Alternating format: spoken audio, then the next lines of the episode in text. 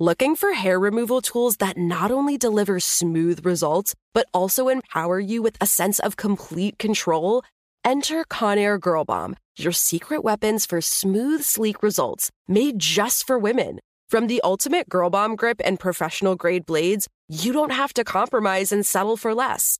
Conair Girl Bomb equips you with the precision and power previously reserved for men's grooming tools. So take your hair removal routine to the next level with Conair Girl Bomb. Available at ConairGirlBomb.com or a retailer near you. The Kakadu plum is an Australian native superfood containing 100 times more vitamin C than oranges. So why have you never heard of it?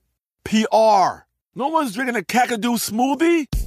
I'm JB Smoove, and that was a full episode of my new podcast, Straightforward, inspired by guaranteed straightforward pricing from AT&T Fiber. Get what you want without the complicated. AT&T Fiber, live like a gigillionaire. Available wherever you get your podcast. Limited availability in select areas. Visit AT&T.com slash hypergig for details. Looking to step up your Mother's Day flowers? The Home Depot has an idea. Let mom's green thumb do some digging with colorful flowers, pots, and premium soils to bring out the most in her patios, walkways, and gardens. Right now, get Vigoro potting soil, just $8.97 for strong, healthy, vibrant plants indoors and outside. Shop our wide selection online and pick up your order in store and give mom the gift of a beautiful garden. Get Vigoro potting soil, just $8.97 at the Home Depot. How doers get more done. All I wanted was to see a movie. One down, please. I can't sell downstairs tickets to you people. Hello. From Wonder Media Network, I'm Jenny Kaplan, and this is Encyclopedia Womanica.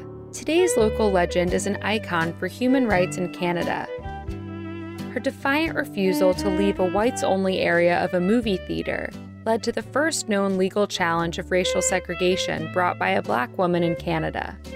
Let's talk about Viola Desmond. Viola Irene Davis was born on July 6, 1914, in Halifax, Nova Scotia. She was raised in a family with 10 siblings and parents who were prominent in the Halifax community. Her father, James Albert Davis, was well known as a local barber. Her mother, Gwendolyn Irene Johnson, was well known for a different reason. Gwendolyn was the daughter of a local white pastor and a black mother. Though Halifax was an integrated community, mixed race marriages were still rare at the time. Inspired by her parents' success in the community, Viola aspired to be a successful businesswoman. After a short stint spent teaching, Viola knew her aspirations lay elsewhere. She enrolled in the Field Beauty Culture School in Montreal, one of the only beauty schools in Canada that accepted black applicants. She continued her education in the US before opening up her own salon. Vi's Studio of Beauty Culture catered to the black community of Halifax. Viola had tapped into a cultural movement. At the start of the 20th century, new beauty trends required special products and maintenance. Salons offered rare opportunities for female entrepreneurs. This movement was particularly impactful for black women, for whom opportunities to own a business were incredibly scarce. These salons became a point of connection within communities and elevated the owners to positions of authority and status. Viola quickly found success and expanded her influence.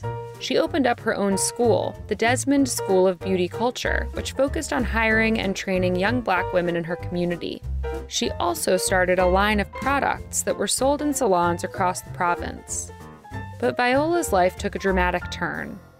On November 8, 1946, Viola's car broke down in New Glasgow when she was en route to a business meeting in Sydney, Nova Scotia. A nearby mechanic told Viola the repairs would take several hours, so she checked into a hotel room and moseyed to a nearby movie theater to pass the time. When she arrived at the Roseland Theater, Viola purchased a ticket for a seat on the main floor of the upcoming film. Instead, the cashier handed Viola a ticket for the balcony. In 1946 Canada, racism wasn't institutionalized in the same way it was in the United States. There were more unspoken and insidious rules of how black and white people were supposed to interact. Unbeknownst to Viola, the Roseland Theater did not permit black people to sit on the main floor of the theater. When she tried to enter the theater, the ticket taker signaled that she needed to go up to the balcony level. Assuming there had been a mistake, Viola returned to the cashier. He responded, I'm sorry, but I'm not permitted to sell downstairs tickets to you people. Viola wasn't having it. She marched right back into the theater and took a seat on the main floor. The situation escalated. The manager of the theater was called over and demanded Viola leave her seat, arguing that the theater maintained the right to refuse admission to any objectionable person. Viola explained that she hadn't been refused admission, she'd been sold a ticket, just not the ticket she'd requested. She offered to pay the difference in price for a main floor ticket, Eventually, a police officer dragged Viola out of the theater, injuring her knee and hip in the process. Viola was taken to the local jail where she was held overnight. Of her time in jail, Viola recalled being shocked and frightened, sitting bolt upright all through the night. The following morning, Viola was taken to court and charged with attempting to defraud the local government. It was alleged that she had refused to pay the one cent amusement tax for a main floor ticket, Viola had been more than happy to pay the difference in price between the two tickets. But this counterpoint was not heard by the court, as throughout Viola's trial, she was not provided a lawyer, nor informed that she was entitled to one. The court found her guilty of the crime and fined her $26. At no point in the trial was race mentioned, yet it remained evident that the real violation was Viola's refusal to adhere to the unspoken rule that black moviegoers were relegated to the balcony. It was common knowledge in the black community around New Glasgow that the Roseland Theatre was segregated. Viola's husband, Jack Desmond, grew up in New Glasgow and was not at all surprised when he learned about her treatment. His inclination was to let the issue go and carry on with their lives. But Viola had other ideas.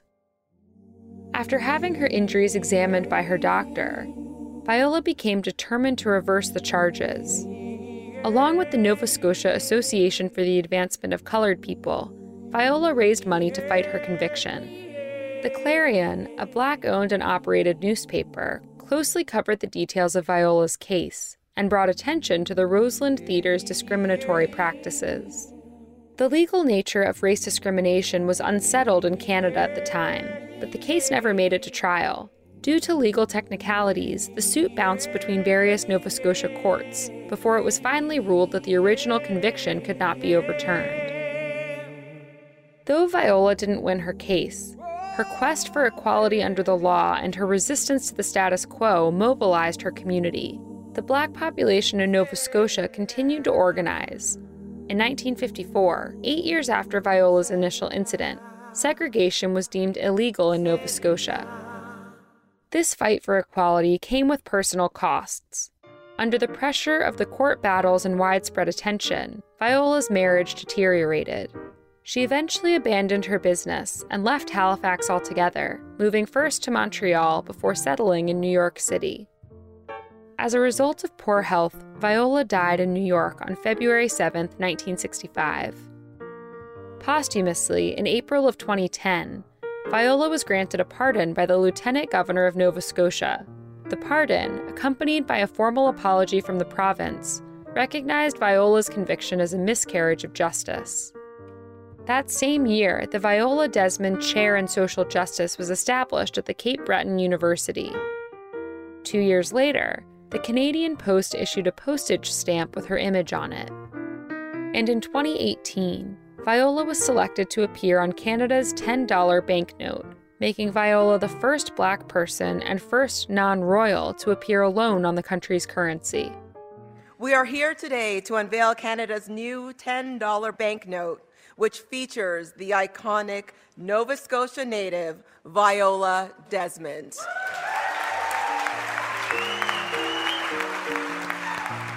While much of the recognition of Viola's fight and the indignity she suffered came nearly 50 years after her death, there's no doubt that her pursuit of equality was foundational in the Canadian civil rights movement.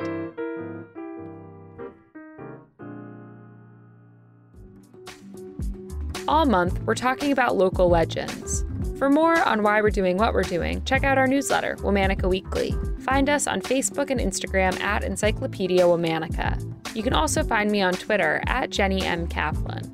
Special thanks to Liz Kaplan, my favorite sister and co creator. Talk to you tomorrow. Looking for hair removal tools that not only deliver smooth results, but also empower you with a sense of complete control?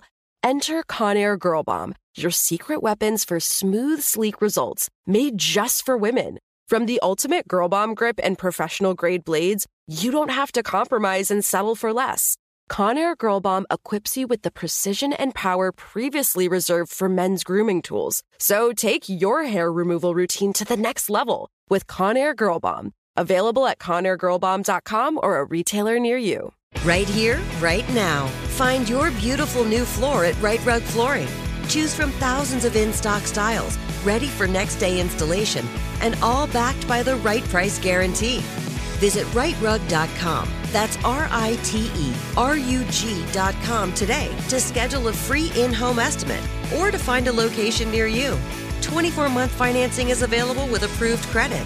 For 90 years, we've been right here, right now.